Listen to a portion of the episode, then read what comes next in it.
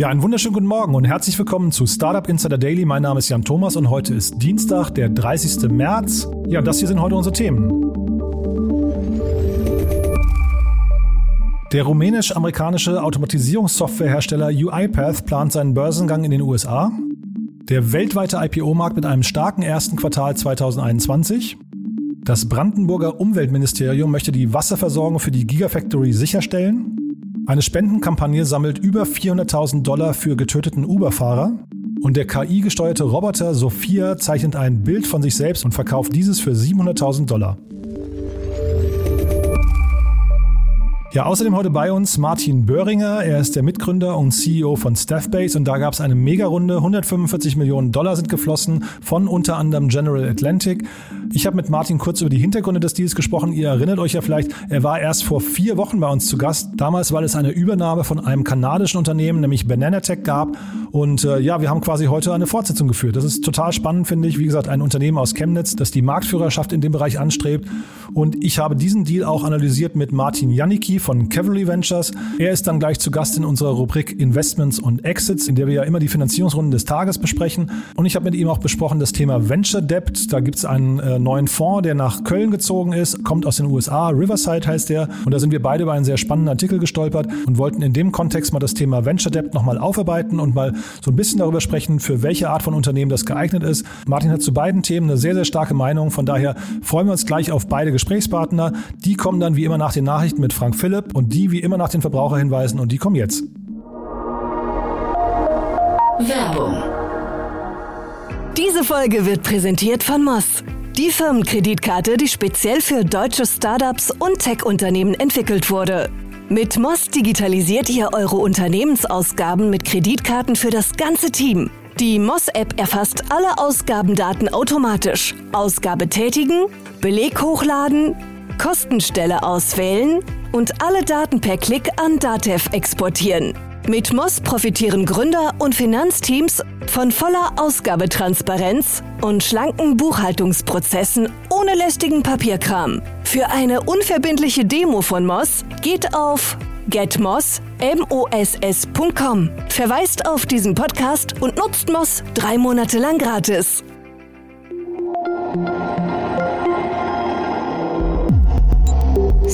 Insider Daily Nachrichten. I need more money. UiPath plant Börsengang via IPO. Das auf Robotic Process Automation Technology spezialisierte Unternehmen UiPath hat bei der US-Börsenaufsicht SEC einen Antrag auf den Börsengang gestellt. UiPath hilft Unternehmen, Zeit und Geld zu sparen, indem es sich wiederholende, einfache und manuelle Aufgaben mittels künstlicher Intelligenz automatisiert. Im vergangenen Jahr wuchs der Umsatz innerhalb eines Jahres um 81 Prozent auf 607,6 Millionen Dollar, während der Nettoverlust um rund 80 Prozent auf 92,4 Millionen Dollar zurückging. Das aus Rumänien stammende Unternehmen gilt als Europas wertvollstes nicht börsennotiertes Startup und wurde im Zuge seiner Finanzierungsrunde im Februar 2021 mit 35 Milliarden US-Dollar bewertet. Zu den zahlreichen Investoren zählt neben der Sequoia Capital und Tiger Global auch der deutsche VC Early Bird, der bis Mitte letzten Jahres über seinen Digital East Fonds sogar der zweitgrößte Anteilseigner war. UiPath wird unter dem Kürzel Path notieren. Weltweiter IPO-Markt mit starkem Auftaktquartal. Nach Angaben des IPO-Barometers der Prüfungs- und Beratungsgesellschaft EY zeigt sich der globale IPO-Markt im ersten Quartal 2021 mit einem Zuwachs von 68 Prozent in hervorragender Verfassung. Im Rahmen von 391 Börsengängen kletterte das Emissionsvolumen um 223 Prozent auf 91,8 Milliarden US-Dollar. In Europa stieg die Zahl der Börsengänge von 20 auf 68 und somit um 240 Prozent. Das Emissionsvolumen in Europa lag bei 20,1 Milliarden US-Dollar und stieg somit um den Faktor 17. In den USA hat sich im gleichen Zeitraum die Zahl der IPOs von 24 auf 82 mehr als verdreifacht, während das Emissionsvolumen von 7,2 auf 37 Milliarden US-Dollar stieg. Umweltministerium will Wasserversorgung für Tesla-Werk sichern. Die Gigafactory in Grünheide nahe Berlin steht wegen des erhöhten Wasserbedarfs weiterhin in der Kritik. Zwar hatte Tesla CEO bereits per Twitter seinen Unmut gegen Reporter des ZDF freien Lauf gelassen, das Problem der Wasserknappheit damit aber freilich nicht beseitigt. Wie eine Sprecherin des Umweltministeriums nun verkündete, soll nun noch ein ungenutzter Grundwasservorrat im Raum Hangelsberg erkundet und erschlossen werden, um somit die Erhöhung von Förderkapazitäten für die Wasserversorgung sicherzustellen. Tesla rechnet bei voller Produktionsauslastung von 500.000 Fahrzeugen pro Jahr mit einem maximalen Wasserverbrauch von 1,4 Millionen Kubikmeter jährlich. Experten halten das Problem der Wasserversorgung generell für lösbar, weisen jedoch darauf hin, dass Brandenburg wegen des Klimawandels besonders von Wasserknappheit betroffen sei. Unterdessen fehlten seitens Tesla noch verlässliche Eckwerte für die nächsten Ausbaustufen der Autofabrik sowie die mögliche Batteriefertigung. New detail about Tesla's Cybertruck has emerged, and it comes straight from the Twitter account of company CEO Elon Musk himself. The new truck will not have door handles. Cybertruck wird keine Türgriffe haben. Und noch einmal Elon Musk. Rund eineinhalb Jahre nach der misslungenen Debütpräsentation des Prototyps des Cybertrucks hat sich der Tesla CEO nun zum Entwicklungsstand geäußert. So soll die neue Version des Cybertrucks beispielsweise ohne Türgriffe auskommen. Branchenbeobachter rechnen mit dem Tesla-typischen Öffnen per Fingertipp. Mit der Markteinführung könne man Ende 2021 rechnen. Ob die Produktion pünktlich startet, ist aber noch offen, da der Cybertruck in der Gigafactory Texas gebaut werden soll, die sich derzeit noch im Bau befindet. Den Plan, den Cybertruck zu verkleinern, habe man inzwischen verworfen. A front seat confrontation and the deadly aftermath. Two teenage girls are now charged with murder. Aged 13 and 15, they're accused of carjacking 66 year old Mohammed Anwar, an Uber Eats delivery driver who's filmed standing his ground. Police in Washington, D.C. say the girls used a stun gun on the grandfather before speeding off with his car. 400.000 Dollar für getöteten Uber-Fahrer. Eine Spendenaktion sammelt 400.000 Dollar für die Familie des Uber-Fahrers Mohammed Anwar. Der 66-jährige Fahrer aus Washington wurde am 23. März von zwei Teenagerinnen überfallen und mit einem Elektroschocker angegriffen. Infolgedessen hat sich das Auto überschlagen und der Fahrer starb kurz darauf im Krankenhaus. Er hinterlässt eine Frau und zwei erwachsene Kinder. Besonders schockierend war das Alter der Angreiferinnen. Sie sind erst 13 und 15 Jahre alt und wurden inzwischen festgenommen und wegen Mordes angeklagt. Unlike Uber, the delivery drivers have meeting points. So they're told to meet up, essentially to make it easier for them to get out to jobs so they arrive on time. And this means that people meet together, you know, they can discuss grievances, they can start organizing. They're obscured behind a, you know, a very, a very well-designed app. People that, you know, you, you won't see unless you order a delivery, coming together and showing that actually it is possible to organize in the, in the gig economy. And that not only are these people angry, but they're confident and it looks like they're going to make a major victory, which would be the start of something. Fahrerproteste vor Deliveroo IPO. Zwei Tage vor seinem Börsengang sieht sich der britische Lieferdienst Deliveroo mit massiven Protesten seiner Fahrer konfrontiert. Dies sei laut Analysten des Wirtschaftsdienstes Bloomberg die Ursache für das Absenken der Preisspanne der Aktien. Einige der wichtigsten Londoner Asset Manager hätten ihre Besorgnis geäußert, dass Deliveroo nicht ins Schema von sozial verantwortlichen Investments passt, was einigen Fonds das Investment in die neue Aktie untersagen würde. Infolgedessen sinkt die Bewertung Deliveroos um bis zu 950 Millionen Pfund, umgerechnet 1,1 Milliarden Euro. Nach aktuellem Stand wird Deliveroo bei seinem Börsengang damit nur noch bis zu 7,85 Milliarden Pfund wert sein. So, although I wish I were here with better news, the fact is that you and I are sitting here today because uh, this will be your last week of employment at this company. Why me? What am I supposed to do now? Am I supposed to feel better that I'm not the only one losing my job? This is ridiculous.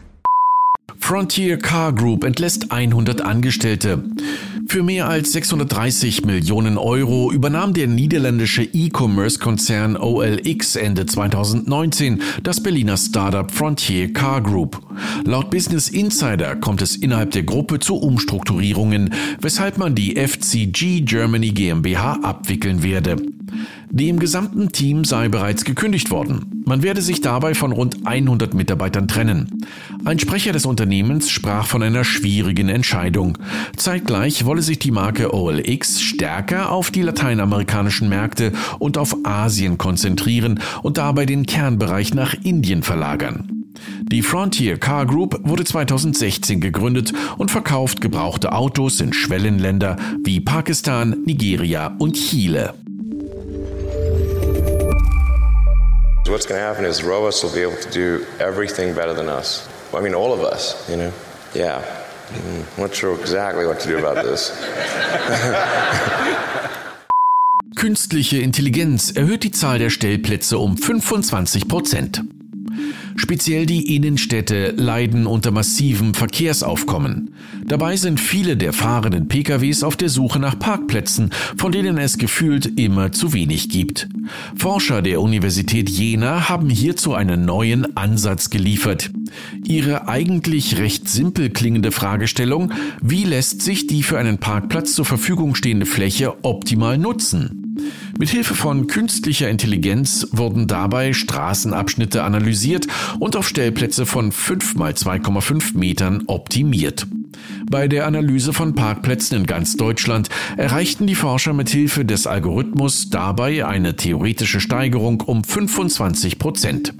Die Anschlussfrage, ob man lieber 25 Prozent mehr Parkplätze in Innenstädten sehen will oder diese Flächen lieber in Grünflächen oder Parks umwandeln solle, ließen die Forscher unbeantwortet.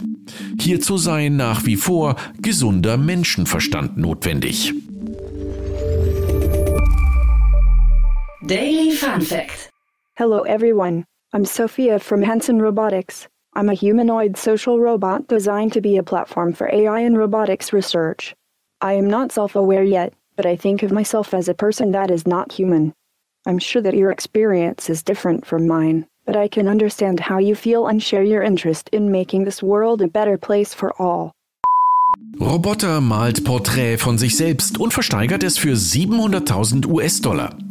Der menschenähnliche Roboter Sophia vom japanischen Hersteller Hanson Robotics hat in einem gemeinsamen Projekt mit dem Maler Andrea Bonaceto ein digitales Selbstporträt erstellt. Das digitale Kunstwerk wurde auf der Auktionsplattform Nifty Gateway für 700.000 US-Dollar versteigert. Die Nachrichtenagentur Reuters hatte den Entstehungsprozess des Gemäldes per Livestream dokumentiert. Im Kaufpreis inkludiert ist ein NFT-Zertifikat. Und das waren die Startup Insider Nachrichten vom 30. März. Und jetzt zurück zu Jan Thomas. Startup Insider Daily, Investments und Exits. Heute mit Martin Janicki von Cavalry Ventures. Also ich freue mich sehr. Martin Janicki ist wieder hier von Cavalry Ventures. Hallo Martin. Hallo Jan, vielen Dank für die Einladung. Ja, ich freue mich total, dass du da bist. Es macht immer Spaß mit dir, Martin. Und ich glaube, wir fangen an mit, äh, du, du, hast ein kleines Announcement mitgebracht. Ich habe ein kleines Announcement mitgebracht. Also erst einmal ähm, haben wir heute eine Analystenstelle bei uns im Investment-Team ausgeschrieben. Also jeder, für den das potenziell interessant wäre, den Berufseinstieg ins, äh, ins Venture Capital zu wagen, äh, der kann gerne auf unserer Website cavalry.vc oder auf unseren LinkedIn-Profilen die, die Ausschreibung äh, finden. Freuen wir uns natürlich immer gerne über äh, Bewerber und äh, ja, die, das andere große Announcement oder der, der exklusive Teaser bei dir hier im Podcast ist, dass wir uns diese Woche als Cavalry komplett rebranden werden. Also es wird einen neuen Namen geben, ein neues Logo und eine neue URL. Ja, äh, bleibt gespannt, aber wir werden in, in neuem Gewalt, äh, Gewand bald auflaufen. Das finde ich super spannend. Finde ich auch toll, dass du es hier ankündigst. Aber ich glaube, dazu hole ich dich noch separat oder jemand aus eurem Team noch mal einen Podcast. Denn ich möchte dir natürlich jetzt nicht hier irgendwie journalistisch auf den Zahn fühlen und, und Dinge aus dir rausquetschen, die du noch nicht verraten möchtest. Ne? Genau, genau. Aber das, es kommt sehr bald. Super. Bin ich sehr gespannt drauf. Und äh, zum Thema Analystenstelle kann ich nur sagen, also ich, ohne euch jetzt Honig um Bar schmieren zu wollen, aber alle, die hier im Podcast auftauchen, als äh, quasi unsere, unsere regelmäßigen Gäste, haben in der, in der ganzen Szene einen wirklich äh, exquisiten Ruf. Also das heißt, da kann ich zumindest sagen, sich mit euch zu beschäftigen, wenn man in diesen, in diesen Markt reingehen möchte, das macht total viel Sinn, ja? Danke, Jan. Das mhm. ist sehr, sehr freundlich. Cool, Martin. Und dann lass uns mal einsteigen. Ähm, es gab ja heute wieder eine Riesenfinanzierungsrunde in Chemnitz. Das finde ich auch noch so spannend. Ne? Von daher, ich bin gespannt auf deine Meinung dazu. Ja, genau. Äh, Staffbase, ähm, die 2014 gegründete Mitarbeiterkommunikations-App, wie du gerade meintest, aus Chemnitz, äh, hat heute eine 145 Millionen Dollar Finanzierungsrunde äh, bekannt gegeben. Das sind umgerechnet etwa knapp 122 Millionen Euro. Ähm, die Runde wurde angeführt von General Atlantic äh, mit, mit 100 Millionen Dollar. Darüber hinaus haben die Bestandsinvestoren Insight und E-Ventures mitgemacht und sich wahrscheinlich untereinander die, die ähm, restlichen 45 Millionen Dollar äh, aufgeteilt. Ähm, Bisher hat das Unternehmen 50 Millionen Dollar geraced, also insgesamt kommen wir hier an fast äh, 200 Millionen Dollar Lifetime Funding, was glaube ich schon eine ordentliche Hausnummer ist. Ja. Staffbase hat heute knapp 450 Mitarbeiter, ähm, 1000 Kunden und stand zuletzt in der Presse, ja Anfang des Monats, als sie den Merger mit, mit dem kanadischen Unternehmen äh, Bananatech bekannt gegeben haben. Ähm, jetzt muss man vielleicht als kleinen Disclaimer sagen, ihr, also du speziell kennst den Markt ganz gut, ne? Ja, genau. Also wir als Cavalry sind in einem äh, direkten Konkurrenten äh, von Staffbase investiert, namentlich äh, Flip. Äh, die URL ist flipapp.de. Liebe Grüße auch da an, an Benedikt und das Team in in Stuttgart und wir sind jedenfalls glückliche Investoren ähm, und es gibt viele glückliche große Kunden auch bei Flip. Vielleicht kannst du trotzdem mal bei Staffbase, ähm, also jetzt mal, ist wahrscheinlich für dich ein bisschen schwieriger, weil du jetzt biased bist, aber was begeistert dich denn an Staffbase? Ja, ich glaube, es ist auf jeden Fall ein, ein, ein sehr großer und sehr relevanter Markt. Und ich glaube, da ist auch vielerlei Hinsicht die Investmentthese, sage ich mal, aus der Makrobrille sehr, sehr ähnlich zu, zu der, die wir bei Flip hatten. Und zwar weltweit gesehen sind über drei Viertel aller Arbeitskräfte sitzen nicht am Schreibtisch. Ja, und man muss trotzdem effizient mit denen kommunizieren.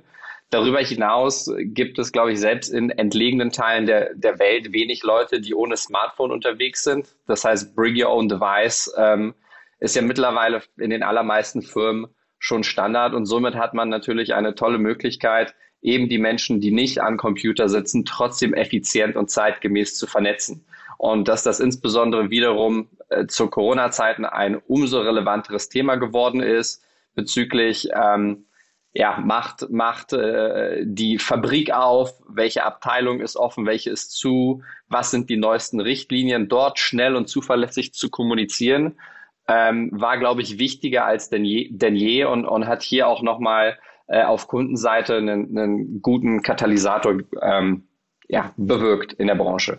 Mhm. Ich hatte neulich den Martin Böhringer im, im Podcast. Ähm, da ging es um die, um die, eben diese Akquisition oder den Merger, den du gerade angesprochen hast mit Bananatech aus Kanada. Wie bewertest du denn den ganzen Merger, auch jetzt vor allem vor dem Hintergrund dieser Runde? Mhm. Ja, ich, die Frage ist natürlich, ähm, inwiefern dieser Merger getrennt zu sehen ist von der aktuellen Finanzierungsrunde. Ich habe kurz vorher nachgeguckt und im Handelsregister steht weder das eine noch das andere. Ich vermute mal stark, äh, dass die Dinge ähm, sehr eng miteinander verdrahtet sind. Und, und für mich, und ab, an dieser Stelle wird es hochspekulativ, ja, sieht es aber auch aus, äh, aus der Entfernung nach so einem typischen, ja, Growth Private Equity äh, Playbook.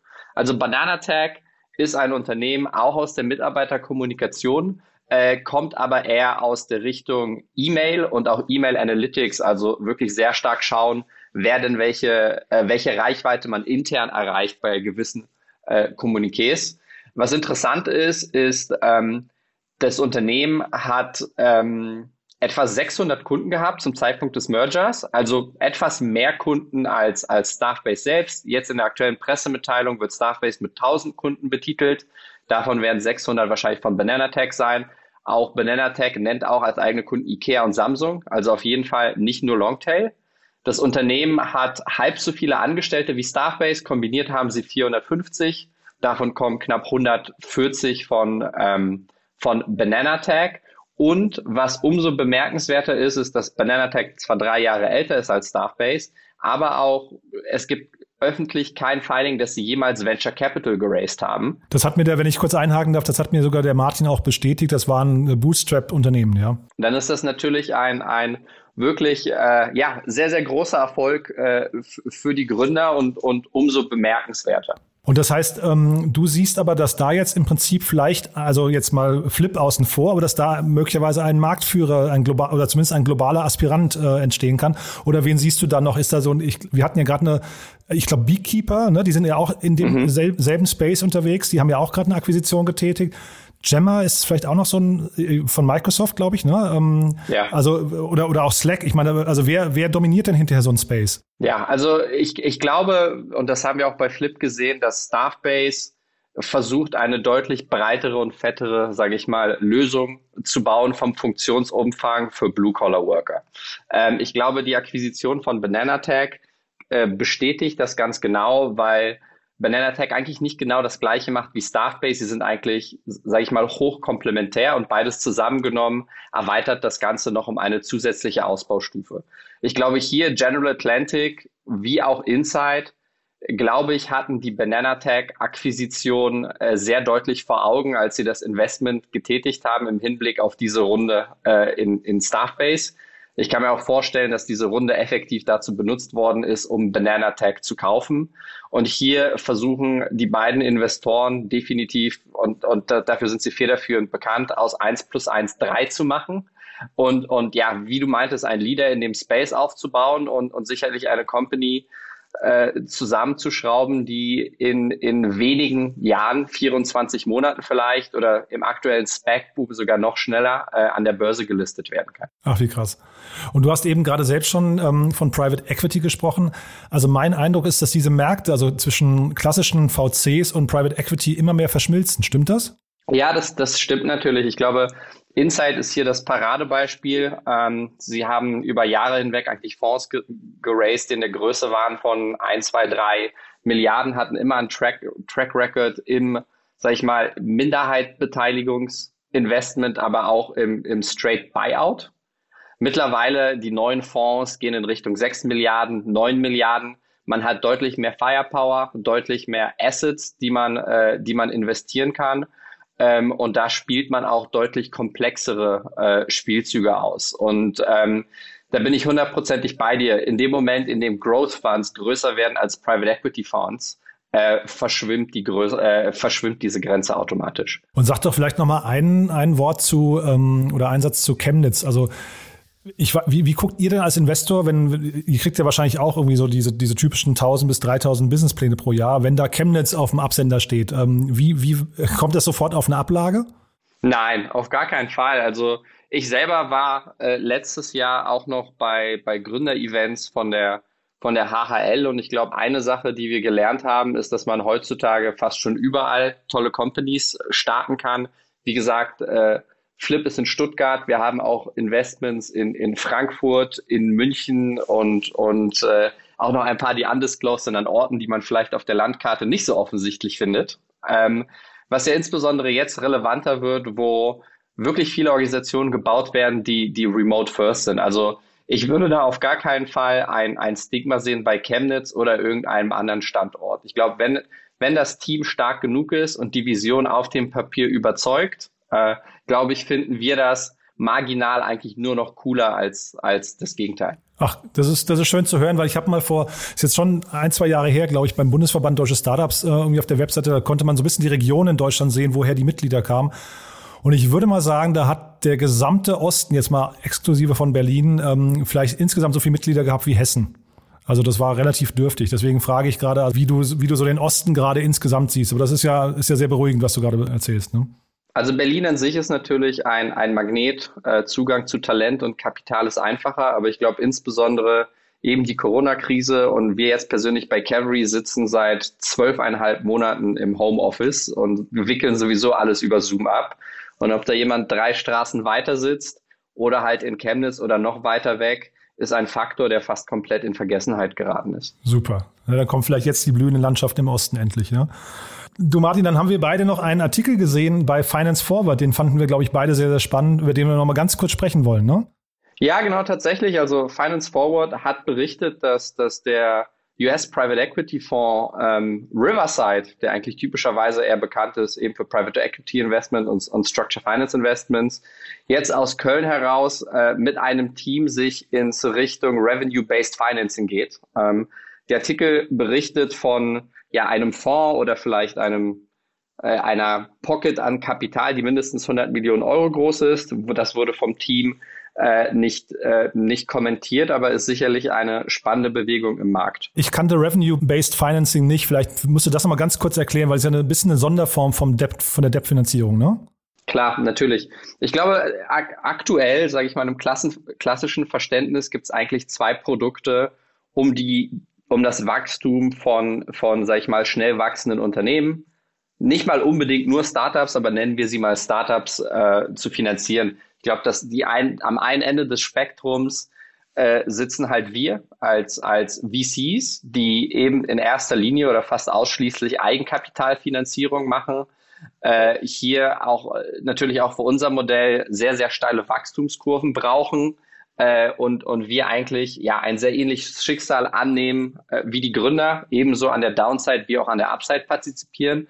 Und am komplett anderen Ende des Spektrums gibt es die klassische Bank. Ähm, und da wird es natürlich schwierig, äh, wie man, sage ich mal, einem konservativeren Bankberater erklärt, ja, dass, dass ähm, meine hochprofitables E-Commerce-Unternehmen oder meine Software-Subscription jetzt auf einmal doch beliehen werden kann unter den klassischen Kriterien der Sparkasse. Das ist schwierig. Und, und genau zwischen diesen beiden Polen äh, positioniert sich das Revenue-Based Financing. Ähm, ich glaube ganz grob, gibt es das für zwei Arten von Geschäften. Einerseits, so wie Riverside das anscheinend anbietet, im B2B SaaS-Segment, wo es sozusagen äh, ja, die, die, die Abos, die Kundenabos beleiht. Also ein Kundenabonnement ist ja nichts anderes als, als ein Cashflow, ein hochmaschiger Cashflow auch. Typischerweise sind, sind ja äh, Gross Margins im SaaS im, im 75% Bereich plus. Das heißt, hier kann man sozusagen die Verträge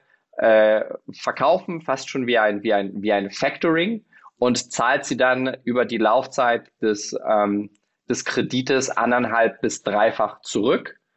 Oder äh, alternativ, wenn man kein B2B SaaS-Unternehmen ist, sondern eher ein B2C E-Commerce-Unternehmen, gibt es eben den sehr ähnlichen Mechanismus, nur halt, dass die Bezahlung über das, das Payment Terminal läuft. Das heißt, äh, man, man akzeptiert Kreditkartenzahlungen und ein gewisser Prozentsatz dieser Kreditkartenzahlungen werden, werden abgezwackt und weitergeleitet an den Finanzierer, bis halt die ursprüngliche Finanzierungsmenge äh, um ein, um das originale Investment plus Faktor anderthalb bis drei x nochmal zurückgezahlt worden ist und, und dann ist das auch erledigt. Jetzt sieht man gerade relativ viele Debt-Finanzierungen, ne? aber ist das dann aus deiner Sicht, ähm, ist das gesund? Weil es klingt jetzt nach sehr teurem Geld, ne? Ich weiß nicht, ob es unbedingt teures Geld ist. Ich glaube, es ist sicherlich ein, ein sinnvolles Instrument, was seine, was seine Daseinsberechtigung hat. Ähm, das Schöne ist, dass es, dass es mehrere Wettbewerber im Markt gibt. Jetzt haben wir gerade gesprochen von Riverside, eher auf der ja, B2B SaaS-Seite, aber eher im Konsumerbereich gibt es äh, mehrere Unternehmen, die, sag ich mal, das, das Vorbild Clearbank aus Kanada so ein bisschen, de, dem ein bisschen nacheifern. Da gibt es zum Beispiel Uncapped oder, oder Outfund, die jeweils 40 Millionen geraced haben und meiner Meinung nach in London äh, ansässig sind. Also an dieser Stelle Konkurrenz belebt das Geschäft und, und, und sorgt hoffentlich auch dafür, dass die, dass die Terms, ähm, dass die Terms fair bleiben. Ja, aber in dem Moment, in dem es super viele Unternehmen gibt, die eben in diesem Zwiespalt stehen, dass sie wirklich nicht unbedingt geeignet sind für Venture Capital und andererseits bei ihrer Bank nicht finanziert werden, äh, ist das schon mal grundsätzlich eine Idee, die mir sehr willkommen ist im Markt. Aber vielleicht noch mal ganz kurz dieses Beispiel mit SumUp vor, vor einigen Wochen.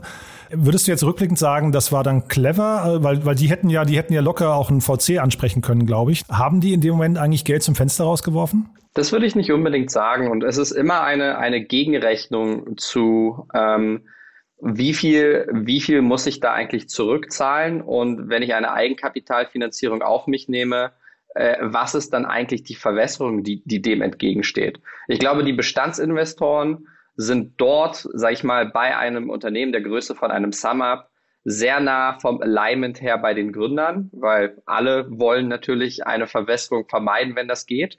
Und wenn gleichzeitig SumUp äh, den, den gleichen, äh, sage ich mal, Wachstumskurs fortfahren kann. Und gleichzeitig kann ich mir auch vorstellen, dass SumUp selbst als Payment Provider extrem stabile Cashflows hat. Ähm, und dann auch innerhalb dieses Modells, glaube ich, sehr, sehr vorteilhafte Konditionen erfahren hat. Also ich würde auf gar keinen Fall in diesem konkreten Beispiel den, den Rückschluss ziehen, dass das, äh, dass das eine unkluge Idee war. Fast schon ganz im Gegenteil. Ich wollte sagen, klingt fast eher nach Selbstbewusstsein, ne? Genau, genau. Klar, wenn man Schulden aufnimmt, muss man sie irgendwann zurückzahlen. Das ist eben der Unterschied zwischen Fremdkapital und Eigenkapital. Äh, dass ein Unternehmen in der Lage ist, äh, diese Schuld auf sich zu nehmen, spricht von einer gewissen Stabilität und Reife. Und wenn man gleichzeitig dann, dann trotzdem schnell wächst und selbstbewusst äh, weiter in den Markt preschen kann, äh, ist das, kann das durchaus ähm, ja eine Lösung sein, die so ein bisschen das, das Beste von beiden Welten in sich, in sich vereint. Ja, ich glaube, wir selber in Cavalry haben noch keine signifikante Erfahrung mit diesen Modellen, sage ich mal, auf dieser Finanzierungsgröße. Ja, aber ich glaube, wenn jetzt so etwas anstünde, und das ist auch hier wieder rein spekulativ, ähm, wir würden das, glaube ich, per se ähm, nicht unbedingt kategorisch ausschließen, wobei wir als Bestandsinvestoren natürlich auch immer darauf achten, müssen, ja, ob wir uns wohlfühlen, eben hinter äh, einem großen Kredit eben zu stehen im Liquidationsfall. Dann vielleicht, weil wir im, im spekulativen sind, noch die letzte Frage. Ich habe gestern mit Enrico Mellis hier über, ähm, über Gorillas gesprochen und er hatte sich dann gewundert, warum bei Gorillas noch keine Debt-Finanzierung ähm, äh, irgendwie gezogen wurde. Wird sowas vielleicht unter Umständen auch nicht publik gemacht? Das ist eine gute Frage. Also im, im, im konkreten Fall von, von, von Gorillas habe ich natürlich nicht mehr Insights als das, was allgemein publik erhältlich ist. Ähm, ich kann mir schon vorstellen, ähm, dass, dass eine Fremdfinanzierung in dem Modell von Gorillas äh, Sinn machen könnte. Eventuell ist es aber dafür noch ein bisschen zu früh, ähm, weil das Unternehmen wirklich unglaublich schnell wächst. Ähm, ich glaube, alle Formeln alle operativen Formeln immer noch nicht, noch nicht ganz geknackt sind. Ähm, und, und da ist ja dann erstaunlicherweise eine, eine Eigenkapitalfinanzierung, an der jetzt kein konkretes Datum hängt, wenn man den Betrag zurückzahlen muss, wahrscheinlich dann doch der bessere Weg. Du dann, also das war wieder hochspannend, finde ich. Ähm, und es ist natürlich toll zu sehen, dass bei, bei Staffbase da, auch wenn es vielleicht für dich, du siehst vielleicht mit so einem weinenden und lachenden Auge, aber es ist natürlich großartig, dass da jetzt irgendwie so ein potenzieller Marktführer entsteht. Also Glückwunsch nochmal nach Chemnitz und äh, ja, dir vielen Dank für deine Zeit, Martin. Ganz toll. Ja, viel, vielen Dank, Jan. Und wie gesagt, wir können aus unserer Seite auch nur Staffbase äh, gratulieren. Wir haben unser Investment in Flip gemacht, als, als Insight bereits in Staffbase investiert war. Und wir sind nach wie vor sehr glücklich mit der Lösung. Ist ja auch kein Winner-Takes-it-all-Markt, ne? Glaube ich auch nicht. Ja, super. Und wie gesagt, ihr sucht gerade einen Analysten, also ab, ab gestern quasi. Genau, ab, äh, ab Montag äh, ging die Ausschreibung live. Ähm, jeder, äh, der, sage ich mal, null bis zwei Jahre Berufserfahrung hat, und da zählen wir Praktika, äh, mit ein. Es ist, glaube ich, grundsätzlich interessant. Näheres äh, findet ihr in der Ausschreibung. Und wie gesagt, ich freue mich von euch zu hören. Fantastisch, Martin. Dann vielen Dank und bis zum nächsten Mal, ja? Danke dir, Jan. Bis dann. Startup Insider Daily Interview. Also ich freue mich sehr, Martin Böhringer ist wieder bei uns, ein Wiederholungstäter und zwar innerhalb von, ich glaube, ja, knapp vier Wochen. Hallo Martin. Hallo Jan. Ja, ist ja Wahnsinn. In Chemnitz ist die Hölle los. Wie, wie geht's dir? Mir geht's super. Ja, danke. Wir sprechen, weil ihr eine krasse Runde announced habt, Martin. Über die müssen wir auch gleich noch im Detail sprechen, aber vielleicht nochmal ganz kurz für die, die euch nicht kennen. Äh, Base und wir hatten vor vier Wochen gesprochen wegen der Übernahme von dem kanadischen Mitbewerber oder, oder der kanadischen Firma Bananatech. Ne? Erzähl doch mal vielleicht ganz kurz in deinen eigenen Worten, was ihr macht. Ja, Staffbase hilft Großunternehmen bei der Mitarbeiterkommunikation. Ja, es geht also darum, dass die Unternehmen mit ihren Mitarbeitern enger zusammenrutschen. Ähm, und dazu haben wir vor sechs Jahren die Mitarbeiter-App erfunden. Ähm, da ging es also darum, ähm, Mitarbeiter, äh, Mitarbeiter, die vor allen Dingen nicht per E-Mail oder, oder, oder Slack und so weiter angebunden sind, überhaupt zu erreichen. Ja, ähm, und äh, von da an sind wir weitergegangen, also haben dann im Bereich ähm, Intranet expandiert und jetzt ganz vor kurzem im Bereich E-Mail-Newsletter für die interne Kommunikation. Und das ist dann Bananatech.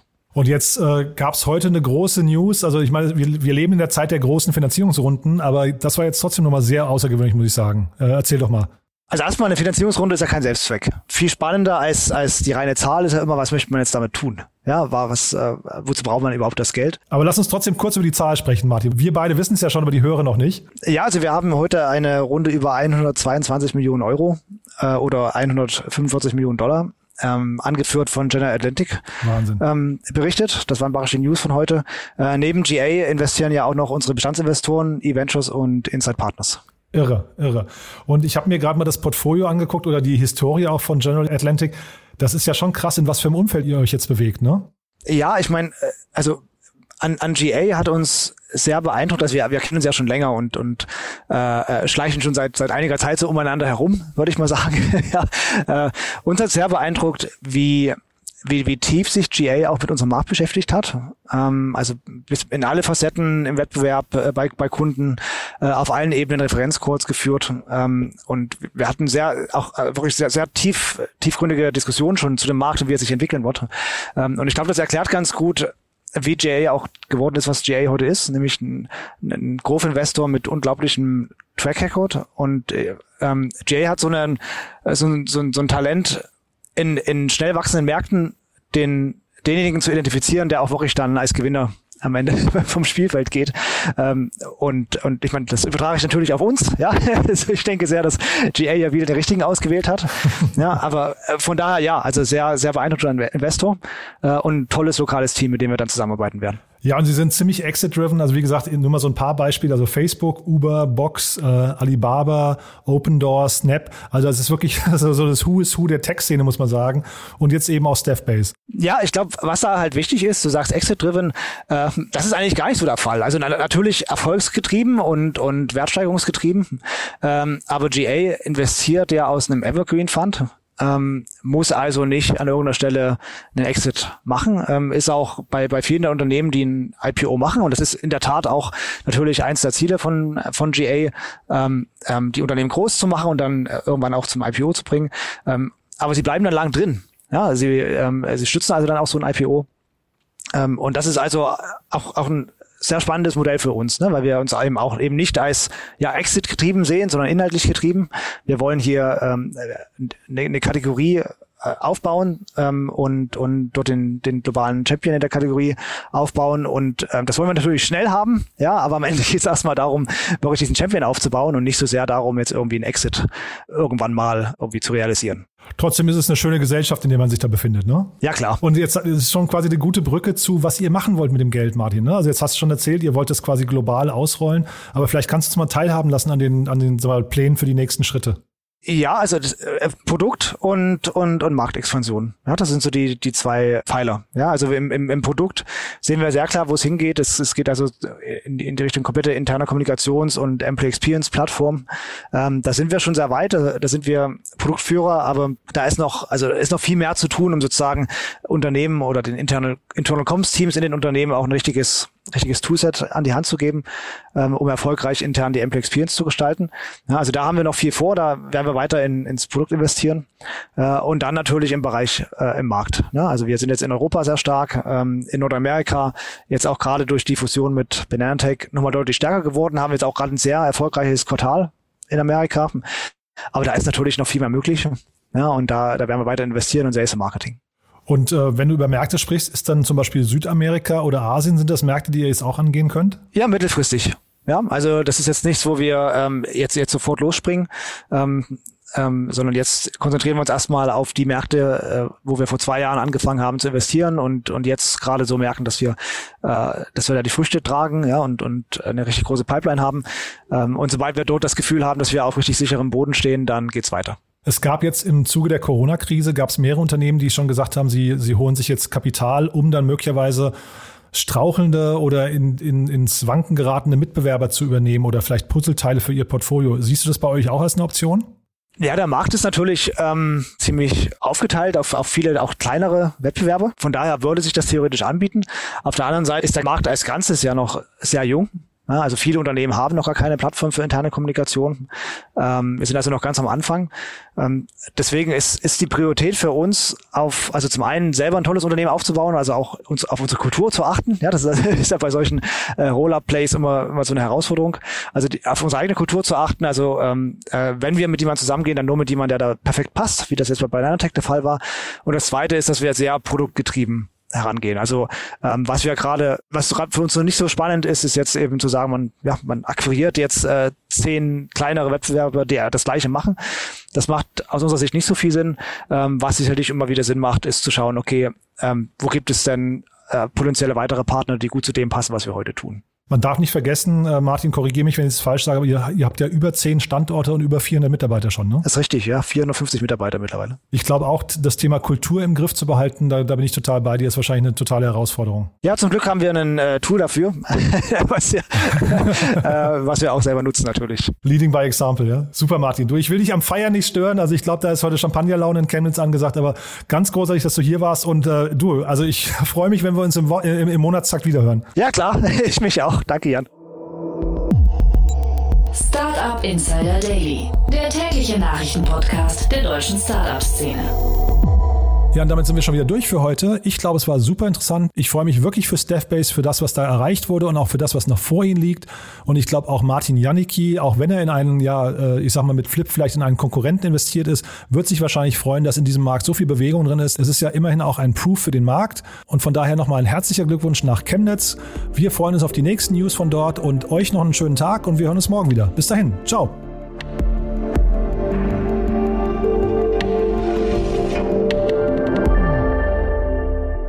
Diese Sendung wurde präsentiert von Moss, der Firmenkreditkarte, die speziell für deutsche Startups und Tech-Unternehmen entwickelt wurde. Alle weiteren Informationen auf getmoss.de.